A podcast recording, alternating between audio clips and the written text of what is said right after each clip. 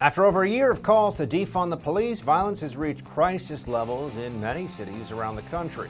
Thankfully, it looks like some of the media are finally catching on to the idea that there's a real problem here, folks. Friends, we'll address it. It's time for Hold the Line.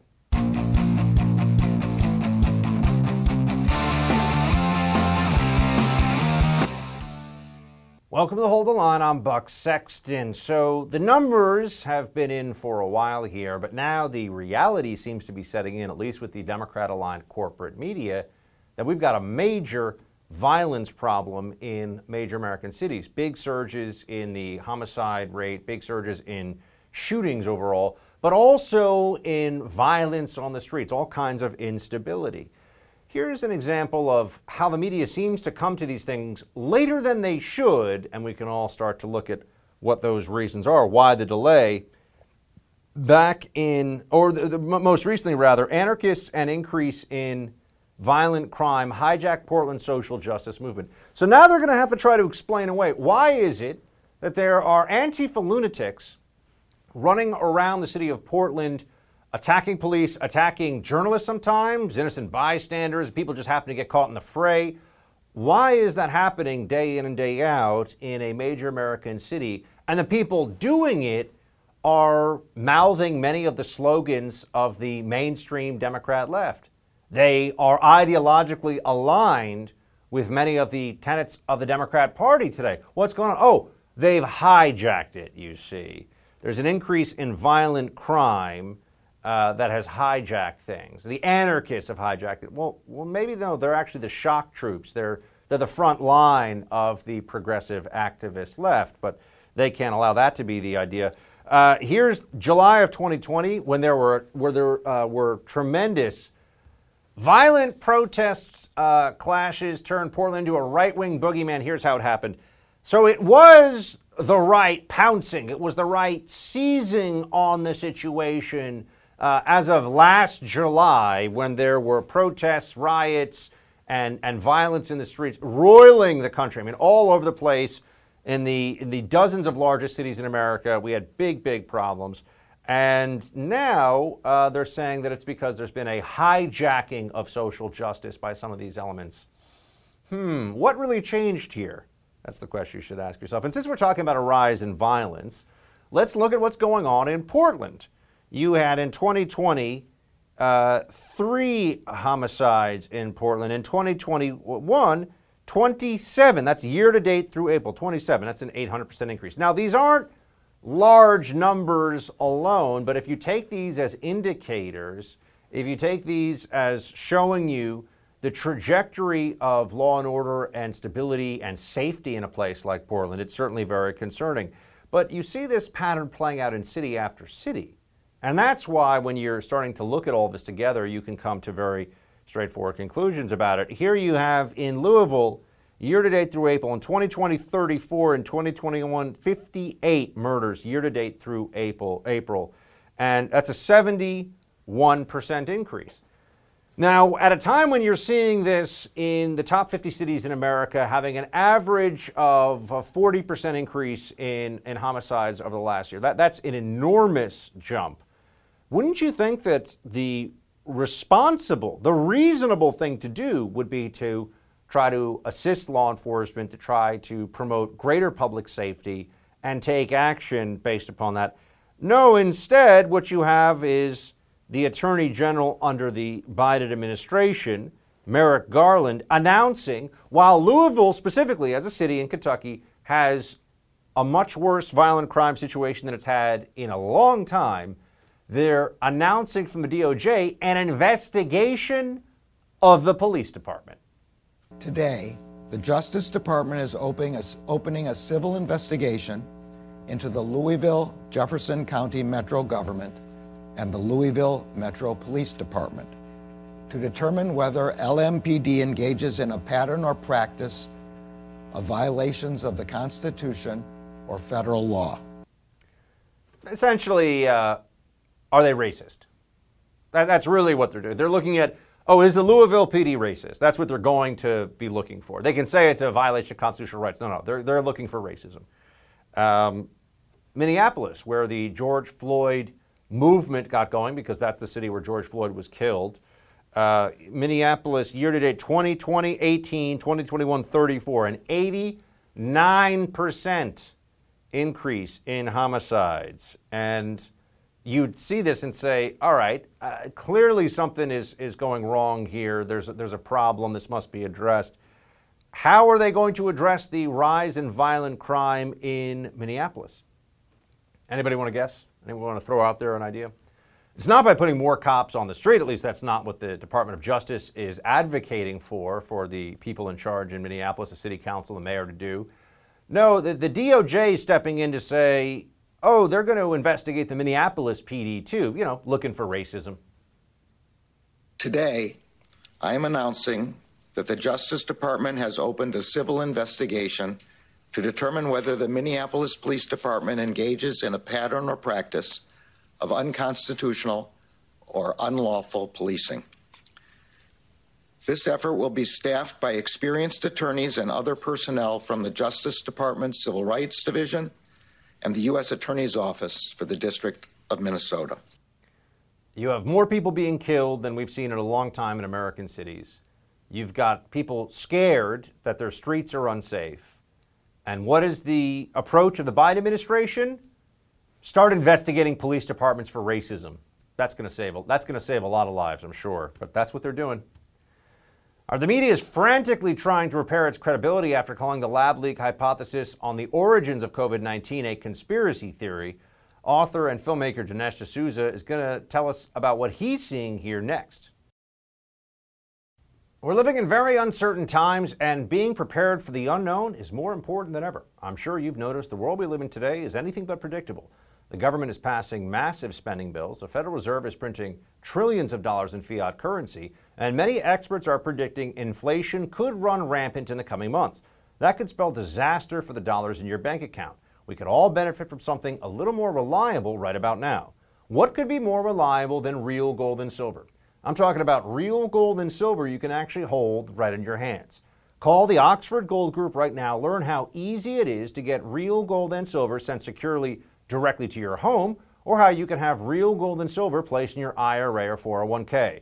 Just call the Oxford Gold Group at 833 600 Gold and ask for your free guide on owning gold and silver. Again, call the Oxford Gold Group right now at 833 600 Gold.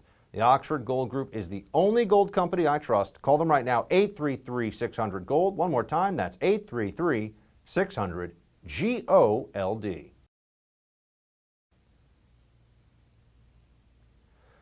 Once widely viewed as a, quote, racist conspiracy theory and fringe nonsense, at least that's what the corporate media was saying, the Wuhan, uh, Wuhan lab leak theory is gaining more support from health officials around the world. And now mainstream media is all but admitting it dismissed the story because, well, you know, President Trump said it. Watch. And yes, I think a lot of people have egg on their face. This was an idea uh, that, that, was first put forward by Mike Pompeo, Secretary of State, Donald Trump. And look, some things may be true even if Donald Trump said them. Yeah, you don't say. Joining me now to react, Dinesh D'Souza, filmmaker, best-selling author, and host of the Dinesh D'Souza podcast, which is on its 100th most excellent episode. Dinesh, great to have you back. Buck, it's a real pleasure. Thanks for having me. So, now the media, and he's not the only one, let me point out. There have been others, and we just had that one guy, I think from what, CBS, uh, but there are others that have been saying, well, it's not really our fault, Dinesh, that we got this critical theory wrong, or rather, that we got this notion of where the Wuhan coronavirus came from wrong. Of course we did, because Trump said it, therefore it must not be true. I feel like this is a window into thinking that goes well beyond COVID 19? Yeah, I think part of it is the uh, simple notion that if Trump says up, they have to say down. If Trump says go back, they want to go forward. So, whatever the reverse of Trump has to be uh, the posture of, of the left and of the media in general. But I think it actually goes way beyond that because, uh, you know, although people are calling this the lab leak theory, um, Scott Gottlieb, the former FDA commissioner, has now said that there have been six prior leaks uh, by China uh, China leaks caused the earlier SARS 1 uh, outbreak. And so think about it when you have repeated leaks from a lab, First of all, the question becomes Does it make sense to continue to subsidize collaborative research with a, with a lab that is making dangerous viruses and constantly leaking them out? And the second question becomes the first time it's negligence, maybe the second time it's negligence, but after a while, you have to ask is there something deeper and more insidious afoot here? We actually have uh, the former FDA Commissioner Scott Gottlieb. You just mentioned him. Let everyone see what he says. These kinds of lab leaks happen all the time, uh, actually. Even here in the United States, we've had mishaps. And in China, the last six known outbreaks of SARS 1 have been out of labs, including the last known outbreak, which was a pretty um, extensive outbreak that China initially wouldn't disclose that it came out of a lab. It was only it was only disclosed finally by some journalists that were able to trace that outbreak back to a laboratory. Now, Dinesh, there's clearly a, a heightened sense of, okay, this now is an even more credible theory when you're adding to this that lab leaks happen in China. Oh, right, which is what some people thought at the beginning. But beyond figuring out where the last one came from, doesn't this also raise the need to figure it out because we need to prevent the next one? I mean, h- how can we stop, you know, COVID 2022 or 2025 or whatever if we don't actually know where this thing came from? It feels like this isn't just a political football issue, this is actually a public safety issue. Well, um, you know, Zeke Emanuel, Biden's chief uh, COVID guy, said, well, it's not really a matter of, um, you know, what happened before. We just got to stop the next one. But you can't stop the next one until you know what happened with the previous one, because that's where you focus your measures on trying to prevent this from happening again.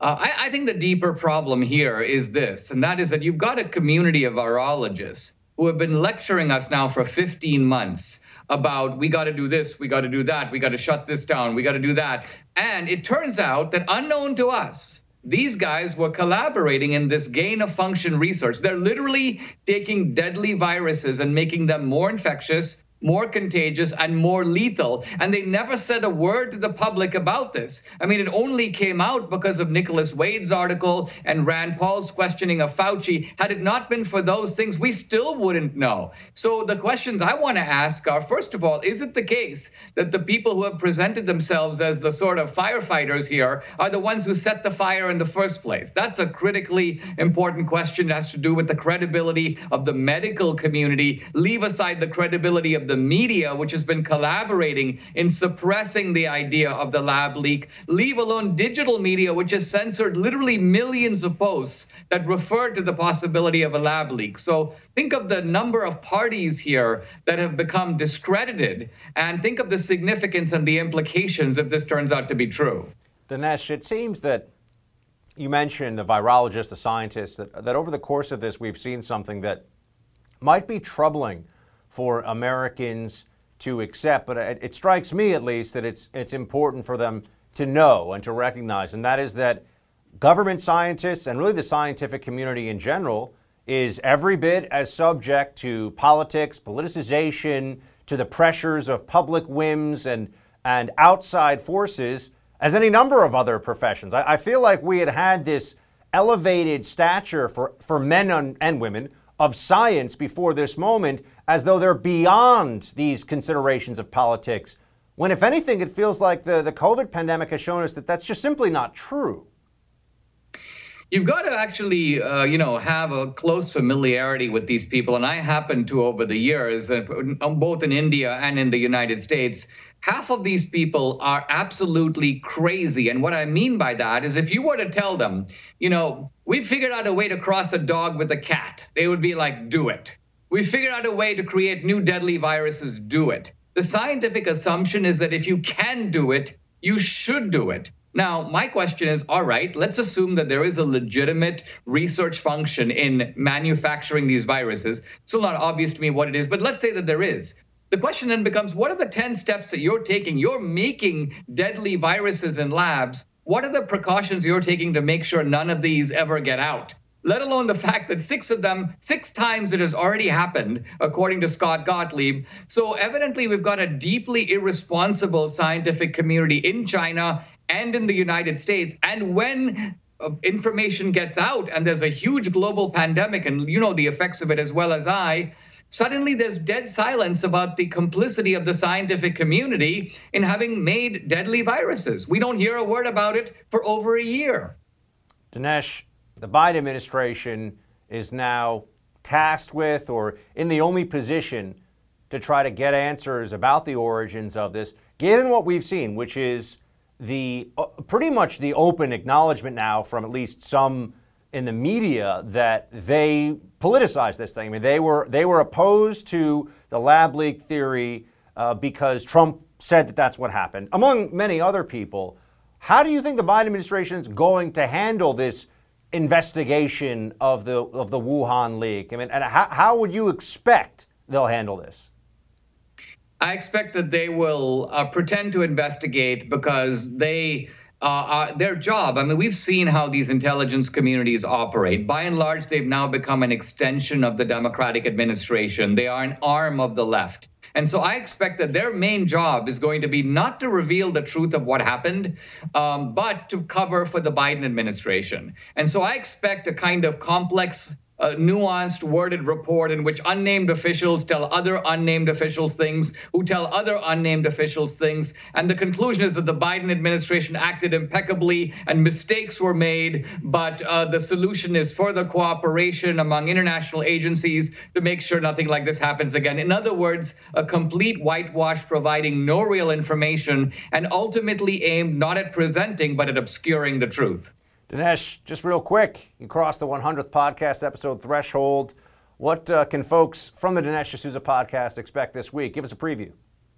Well, I'm just hitting my stride. I mean, I've, I've uh, got a new research paper uh, that talks about clues that the virus did come from the lab, and I'm going to discuss that in depth tomorrow. I have interesting guests. I do the podcast both in audio and in video, so it's it's really fun. I've never had a daily podium to be able to react and interpret world events. So this is a, a first for me, and I'm just, I think, falling into my groove. Check it out, everybody. The Dinesh D'Souza podcast. Dinesh, always good to see you. Thank you. Florida Governor Ron DeSantis signing a ban today on biological men competing in women's sports just days after the International Olympic Committee announced it'll allow a transgender woman to compete in weightlifting. Yeah, in the upcoming Tokyo Games. When we come back, my friend Clay Travis and soon to be co host joins us to give his take on that and more. Stick around. If you've ever thought about investing in real estate, I want you to take me up on this recommendation right now. Visit doneforyoubuck.com where you can learn more about my friends at Done For You Real Estate. If you haven't checked them out yet, let me make this easy for you. These guys have found a way to make real estate investing straightforward, and their system flat out works. I know because I'm somebody who has been using it with success. It allows everyday, hardworking Americans like you and me to finally own investment real estate without all the risk and difficulty of doing it on your own. Look, I can't tell you in this quick 60 second commercial about every step in this process with these guys, and you should know about it all because it's a big decision. So, how about this? If you visit doneforyoubuck.com, at the top of the page is a podcast interview I did with Done For You Real Estate, where you can hear my personal experience with their company in my own words. I'll tell you about it in detail from picking the city to getting the broker, the loan, even getting a tenant in place so I get that free cash flow coming to me now every month. Just visit doneforyoubuck.com listen to the podcast interview, and give my friends a chance to show you what they can do for you. CarMax is putting peace of mind back in car shopping by putting you in the driver's seat to find a ride that's right for you. Because at CarMax, we believe you shouldn't just settle for a car, you should love your car. That's why every car we sell is CarMax certified quality so you can be sure with upfront pricing that's the same for every customer. So don't settle. Find love at first drive and start shopping now at CarMax.com. CarMax, the way car buying should be. Worried about letting someone else pick out the perfect avocado for your perfect Impress Them on the Third Date guacamole? Well, good thing Instacart shoppers are as picky as you are. They find ripe avocados like it's their guac on the line. They are milk expiration date detectives. They bag eggs like the 12 precious pieces of cargo they are. So let Instacart shoppers overthink your groceries so that you can overthink what you'll wear on that third date. Download the Instacart app today to get free delivery on your first three orders while supplies last. Minimum $10 per order. Additional terms apply. Florida Governor Ron DeSantis signed a bill today that would bar biological men from playing on public school teams intended for student athletes who are women. Florida is just the latest state to adopt such a ban, which has been passed or is being considered in at least 30 states around the country. The signing comes just days after the International Olympic Committee made headlines by announcing that transgender weightlifter Laurel Hubbard would be allowed to compete in the upcoming Summer Olympics in Tokyo as a woman. So, does the IOC's decision put the future of women's sports in jeopardy? Joining me now, the founder of Outkick and Outkick.com, and my future soon to be co host, uh, in from 12 to 3 for Premiere Networks on hundreds of radio stations across the country for the Clay Travis and Buck Sexton Show. Mr. Clay Travis, good to see you. Uh, it's great to be here. I'm excited to get rolling. Uh, as you well know, uh, just a little under three weeks until we'll officially debut, and I'm you can tell still uh, like relaxed a little bit here. T-shirt, shorts. I'm down in Florida with my family. Uh, this is the time of year we got to get away. Sports usually slows down a little bit. I didn't know we'd have this major announcement going on officially, uh, so I'm excited to get underway. But I'm I'm in here in state of Florida, and I think Ron DeSantis uh, made the right decision. Not surprising. He's made a lot of really good decisions. Probably the best governor right up there, I would say, with Greg Abbott over the past year, dealing with COVID and many other issues as well. And Buck, to me, this is one of the quintessential questions that is out there in the world of sports. And it's wild that we have to say this, but you end up with two different sort of identity victimization politics universes colliding. You've got uh, the the, uh, the question of are you going to side on Title IX for women, for feminists who believe in uh, the absolute equity and equality of female athletics as opposed to men's athletics? Or are you going to bend the knee to transgender activists? Because if you allow biological men who now identify as women to compete, we've seen these lawsuits being filed. Connecticut, I believe Idaho already, girls in uh, high school the state of Connecticut, Buck, had 15 different state titles won by a biological man who identified as a woman. And if this weightlifter uh, ends up being able to compete, there's all sorts of discussions inside of the Olympics. With the reason we segregate men and women's sports, the reason why we have two different divisions is because if we just had one division, women would never win anything. And so, uh, look, I mean, this to me questions the very foundation of women's athletics if you allow men who identify as women to uh, to compete. Now, Clay, you, you, follow the actual records and, and, and the league, so to speak. I mean, this is an Olympic issue and not a, a professional league issue. But uh, is there any doubt that Laurel Hubbard would be the the the best weightlifter of all time on the female side of the ledger if and when Laurel Hubbard competes as a woman? I mean, it seems it seems like a fait accompli. I mean, is that is that what we're facing here? Well, I mean, I'll give you an example, Buck. Uh, I have no idea what the game. I love sports gambling, right? So I have no idea what the gambling odds for uh, for women's weightlifting are. Uh, so I, that would be interesting to see. But I would think that she would be among the favorites. But the stat that I love is uh, a couple of years ago in the state of Texas, there were 300 high school boys who were faster than the fastest woman ever in the history of the 100 meter, 100 yard dash, basically. 300 high school boys. So just in the state of Texas, no woman would win a medal if men are competing against women. That's why we have two different sex divisions in the Olympics. And so I would think this person, uh, Laurel Hubbard, I believe, or whatever the name is officially, uh, they switched at the age of 37, I believe. So yes. we're talking about a fully grown male uh, athlete who then decides to become a woman. And all the benefits, as you well know, of big, being bigger, stronger, faster on average, all these things that basic athletics show us, already had inured to this weightlifter when she decided to change her gender. And I don't have any problem with consenting adults making decisions that make them happier in their life. But the entire purpose of having male female divisions is because it's unfair to allow men to compete against women. And it seems to me that we're sort of allowing that to occur here. And it's as if few people, because they're so uh, woke, are willing to actually have this conversation about the importance of continuing. Well, that, that's that's what I want to ask you about, Clay. It, it, for for the woke sports analysts out there. I mean, you're now going to be co-hosting the biggest uh, political talk radio show platform that I, I think is in existence, with yours truly. So we're going to have a great time doing that. But you're also a, a well-known sports guy, and I'm just wondering, uh, from the sports analysis side, what do woke you know, I, I, I look. I haven't watched ESPN in like a decade, so I've, I don't even know what's. Yeah. People just tell me it's MSNBC with sports.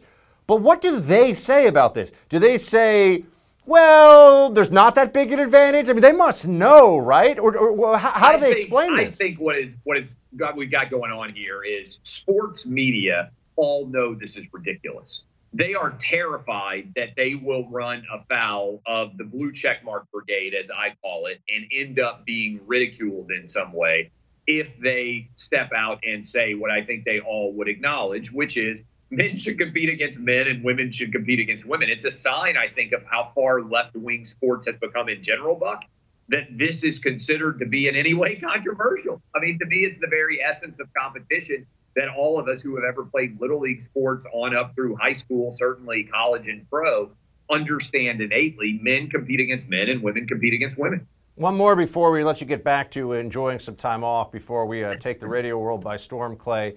Uh, this past weekend, tennis player, actually, tennis is the one professional sport I, I kind of do follow, uh, but Naomi Osaka withdrew from the French Open, one of the four majors, after she refused to speak to the media following her first round victory. She cited mental health for her decision. What, what, what do you make of this? I, I'm fascinated by this on so many different levels, Buck. Uh, first of all, and I, I tweeted this out, there are so many people in sports media who are fine with athletes violating their contract when it comes to standing for the national anthem. But as soon as those same athletes violate their contracts, because it's usually written in for the anthem as well as for interacting with media, that you have to make yourself available to answer questions, then all of a sudden a lot of them start to get upset at the athlete for not allowing them to do their job. Uh, in general, I think the talking to the media storyline is a vestige of a pre social media era. In other words, they needed the attention from media to get people to watch their games, to listen to their games, to attend their games. I'm not sure that the sports media, big picture, is really adding very much from these interactions that they get with the athletes. And I think a lot of athletes, candidly, don't enjoy it and are going to follow Naomi Osaka's lead on some level, even if they don't use the exact same logic as she did. I think these uh, press availabilities, as they are, are going to become more and more of a rarity. And uh, and and I think the sports media in general is going to find many of their jobs. You know, think about it, Buck. It used to be if you wrote, let's say, for the Cincinnati newspaper and you wrote for the Denver newspaper, if you were fortunate enough to be in that room, you were one of the only people who could get the quotes and be able to tell people what happened in the game. Now everybody can watch the game. They can even watch the press conference. You know, they can see the athlete themselves make statements on social media. I just don't know that we gain that much from these press availabilities like that we would have in the 50s, the 60s, and certainly before that when the media helped to make these sports matter.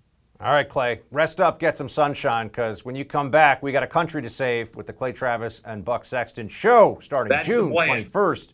Hundreds of miles. I can't wait, my man. I See you- appreciate it. See you soon, my friend. Talk to you you in a bit.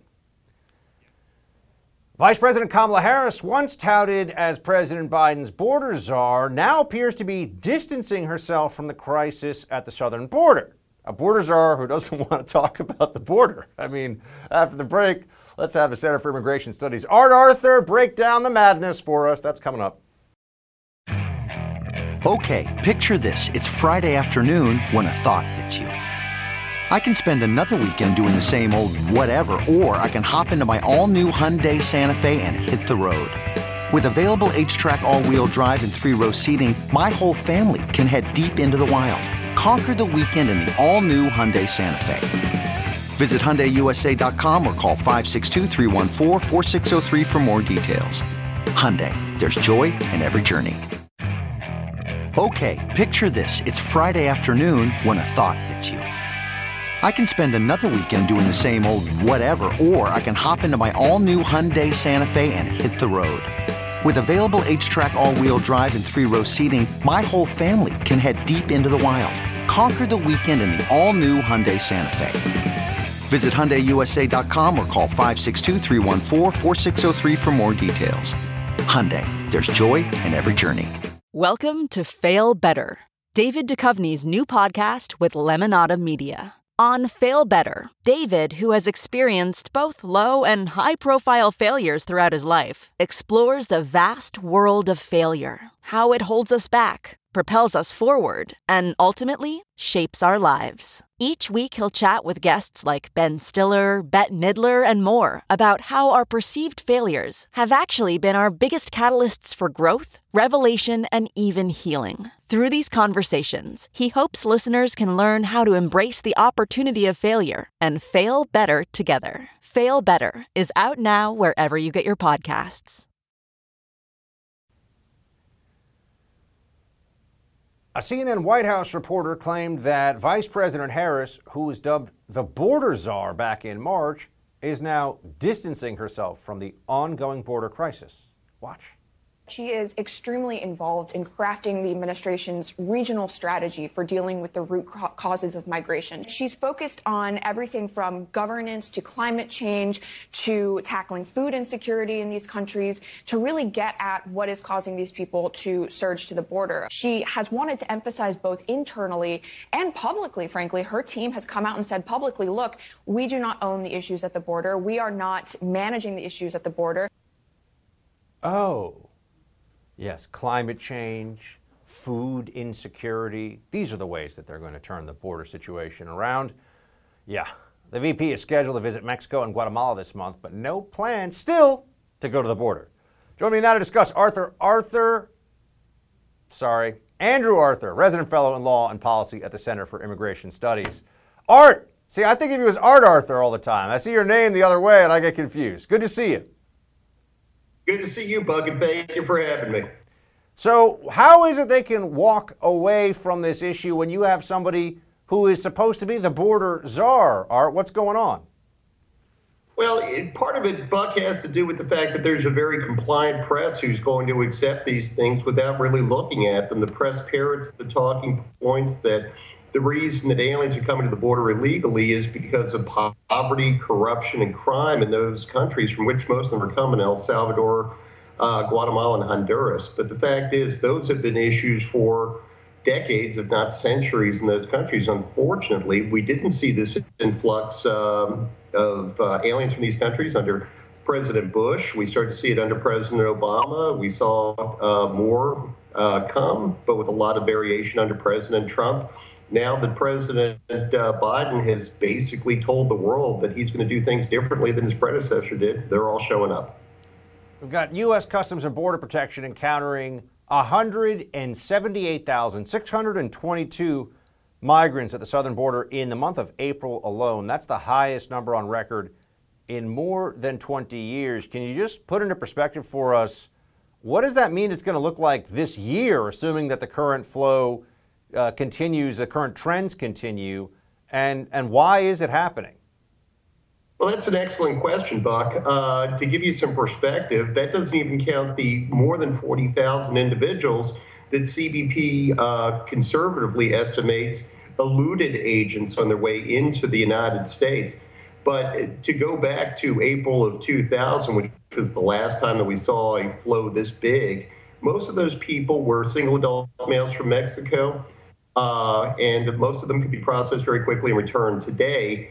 A large majority of the people that we're seeing are either unaccompanied children or families, and most of them are coming from, most of those families and children are coming from the three countries I mentioned El Salvador, Honduras, and Guatemala. It takes hours, if not days, to process those individuals.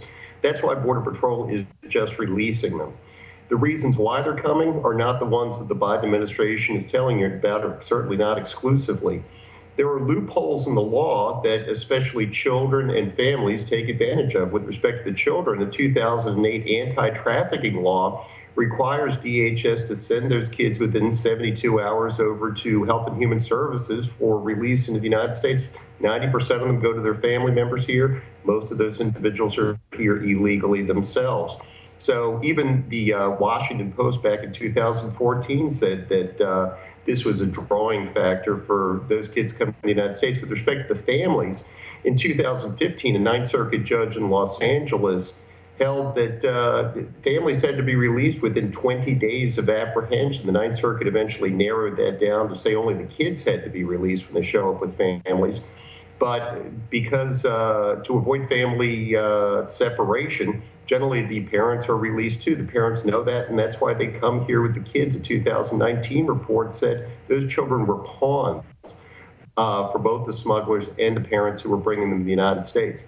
Congress can change both of those laws tomorrow, but they don't seem to have any intention to do so. Yeah, Art, that's where I wanted to go next with you, but but focusing for a moment on just the executive side of this with the with the Biden White House and Kamala Harris uh, as the supposed border czar here. When people hear that there there's now an effort to say that she's not really taking on all the border issues as her own and that there's so many issues and all this other stuff it's hard not to come away from that. Uh, granted, as, as an admitted critic of this administration, but as somebody who does want to see the border get fixed, it's hard to come away, away with that and think that they haven't just effectively thrown their hands up and said, we're not going to do what has to be done to get this open border situation effectively to stop. Is that what's happening? Am I missing something? Are they are they actually going to do something that we haven't thought of yet? Because it feels like status quo is pretty acceptable to this administration. Yeah, actually, Buck, it's worse than you described because the Biden administration is actively taking steps that will encourage people to enter the United States illegally. They've stopped, for example, enforcing the immigration laws in the interior of the United States in all except the most extreme cases. That means that once folks come to this country and enter illegally, they're here for good. That was not anything that's in the uh, law. That's not uh, anything that uh, President Trump did that's actually something that the Biden administration has opted to do in derogation of its duties under the Constitution. Secretary of State Blinken is going to meet with Central American officials during a two day visit to Costa Rica, which is actually going on as of today. Uh, what, what are you thinking the Secretary of State is going to ask for, and what's the likelihood that anything important will happen as it pertains to the border? Uh, nothing's going to happen in the short term. What uh, Secretary of State uh, Blinken's going to ask for is, is to uh, convince those countries to stop their nationals from coming to the United States. But you know, when the Biden administration is doing one thing and then asking uh, the heads of those countries to do something different, it's going to cause a certain cognitive dissonance, and people are going to opt for the open door uh, that uh, President Biden has uh, created rather than listen to the admonitions of their own leaders. You got local hospitals paying the price for Biden's border crisis. I know you wrote a piece on this recently. There's a hospital in Texas that's been treating unaccompanied migrant children for a range of concerns, not gotten any reimbursement from the Biden administration for hundreds of thousands of dollars in health care costs. What's going on? Yeah, the hospital in question is the Midland Memorial Hospital in Midland, Texas. Midland, Texas is not on the border, it's actually pretty well inland. But uh, the Biden administration, uh, if you uh, listen to what uh, Representative Cuellar says, is playing a shell game and moving children into HHS facilities uh, away from the border. Uh, he didn't actually say that, but that's what they're doing. Um, and consequently, when those kids get sick, they get sent to the local hospital, in this case, Midland Memorial. The cases in which the ailments for which those children were treated ranged, you know, from COVID to pregnancy and uh, sexual assault, which raises the question how exactly uh, did these children, because it's a children's center, get pregnant? Did they get pregnant in the facility? Did they show up pregnant? Why didn't anybody catch that? But here's the thing, Buck. What's happening in Midland, Texas today is going to be happening in communities across the United States tomorrow. Uh, you know, Johns Hopkins Hospital in Baltimore, Georgetown in Washington, D.C., any hospital that you can think of is going to end up footing the price when children, when other migrants show up in emergency rooms and demand treatment. They can't turn them away. They have to treat them. And that means that we all pay uh, in the forms of higher hospital costs and higher premiums. And that's coming soon to a city near you. Art Arthur, good to see you, sir. Thanks so much for joining us. Thank you so much for having me, Buck. While Dr. Fauci was busy getting everything wrong on the pandemic, it appears he had enough time to write a book. Does this surprise anybody? Doesn't surprise me. That story's up next in Quick Hits. I've been telling you for a while now about online thieves who can easily steal your home's title. But you don't have to take my word for it. Take it from this thief who stole over 150 homes and was sentenced to 25 years in prison. This is why you need Home Title Lock.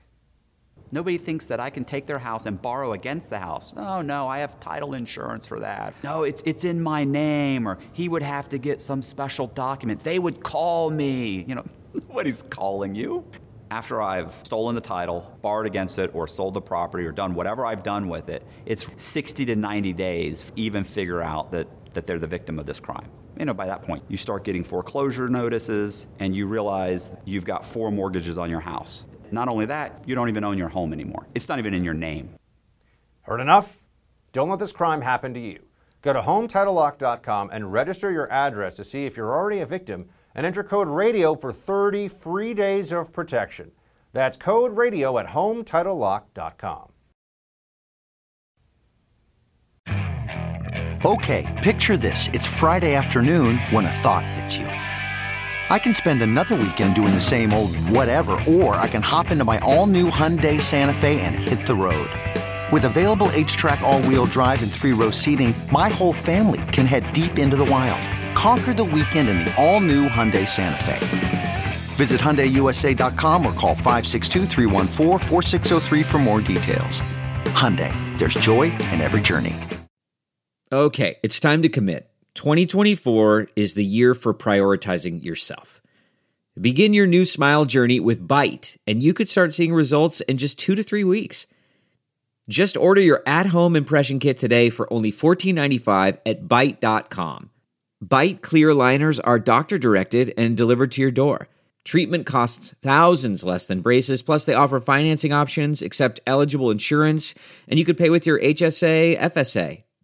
Get 80% off your impression kit when you use code WONDERY at Byte.com. That's B Y T E dot com. Start your confidence journey today with Byte. I normally find bras to be so uncomfortable and constricting. But Skims has changed that. You know I love Skims underwear, so I finally tried their bras, and Skims has delivered again. Skims bras are worth the hype for the amazing shape and support they give, but what I wasn't expecting was how comfortable they are too. I've tried so many bras in the past, and the main issue that I have is that they weren't supportive enough, to the point where they felt slouchy. I love my Skims wireless form bra because it's so comfortable and supportive. The older I get, the more I care about actually being comfortable in what I wear every day. And with my wireless form bra, I no longer have to sacrifice my comfort for the support I need.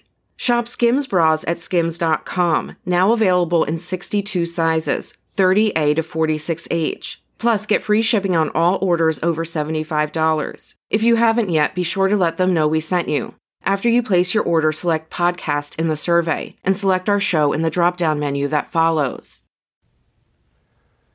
CNN's Jake Tapper appears to have a moment of clarity, kind of. And Dr. Anthony Fauci has a new book coming out on the truth, quick hits. That's what we're in right now. Let's get to it, shall we? All right. Uh, you know from watching this show that I think that Anthony Fauci is the worst. And that, that, that's a shorthand way of saying it. I think Fauci is pretty awful and has been wrong about a lot of stuff and is a prima donna who seems more concerned with how many media hits he gets to do than with how to properly or adequately respond to the COVID 19 pandemic. And I've been right, I think. The latest that you can add into this is that Fauci is releasing a book. Of course, you got a Fauci book coming your way. Here he is. Expect the unexpected Dr. Fauci to release a book on 10 lessons on truth service and the way forward. Oh, another government bureaucrat who is just about doing his job, not political, but somehow managed to never upset Democrats, only Republicans, never upset a, uh, a Democrat president, only a Republican president with Donald Trump. And that's just a, that's just a coincidence. And now he gets his big book deal. I, I can tell you right now, this is a seven figure book deal.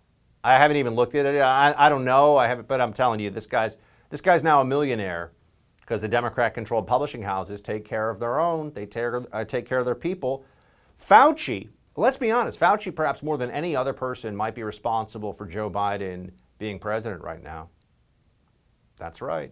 Fauci delivered the election to Biden by always being a thorn in the side of the Trump administration and doing so in ways that we now see were not rooted in the science, but are actually a function of what was politically expedient for the Fauci in the moment. Jake Tapper. I think he's a big phony, but that's okay. It's just my opinion. I'm right, but that's my opinion. Uh, here he is, though, calling out another big phony, Chris Cuomo, on, on air at CNN, because it turns out if you're going to pose as a journalist at CNN, you got to keep some facade of ethics going on. Everyone knows you're really a DNC hack. Everyone knows that what you're doing is propaganda for the Democrats. Well, pretending while covering it as though, oh, no, we're just journalists, man. But when you're going to give your brother, who is a politician that your network is covering, advice on ha- how to handle the media coverage of him and being on official conference calls with his crisis PR team, that's a problem such that even fake Tapper gets upset about it. I cannot imagine a world in which anybody in journalism thinks that that was appropriate. Uh, so, I mean, I I agree with that. Uh, and he said he, uh, Chris, in his apology uh, that he delivered on air, said that um, he put us in a bad spot, and I would also agree with that. Yeah, not a surprise. But I see. This is I actually kind of disagree. I don't think he did put CNN in a bad spot. CNN is an unethical organization where people are frauds. They're not really journalists, they are Democrat propagandists and partisans posing as something else. So, how can you, when you have no integrity to protect, as CNN does, how can you be worried about your integrity? Doesn't really make any sense. So, I actually disagree with, uh, with Fake Tapper on that one, I have to tell you. Uh, Biden is weird. Biden says things that people who, well, just people wouldn't say. Remember the whole thing about my blonde leg hair and the kid touching my leg hair in the sun? And it was all very kind of weird, creepy old man stuff. He had another creepy old man Biden moment over the weekend. Totally unnecessary. Here's what he said. I'm especially honored to share the stage with Brittany and Jordan and Nathan and Margaret Catherine. I, uh, I love those barrettes in her hair, man. I tell you what, look at her. She looks like she's 19 years old, sitting there with her like a little lady with her legs crossed. I mean, you know? One more for you here. The governor of Idaho revoked the lieutenant governor's mask mandate ban, um, and I got to tell you, I I think it's I think it's very important that people understand that until you ban masks, uh, ban mask mandates, I mean, you're going to still have places that are in the grips of this anxiety of the mask mania. So I'm with those places, those states that are saying, no, no, it's not optional now. No more mask mandates allowed, at least from a government level. And then at a private level, we can all figure that out with those businesses that are saying mask up even if you're vaccinated, because apparently they don't believe the science and they can't really read, or at least not understand what they're reading. We'll have more on this tomorrow. That's it for tonight's Hold the Line. The No Spin News with Bill O'Reilly is up next. Shields high.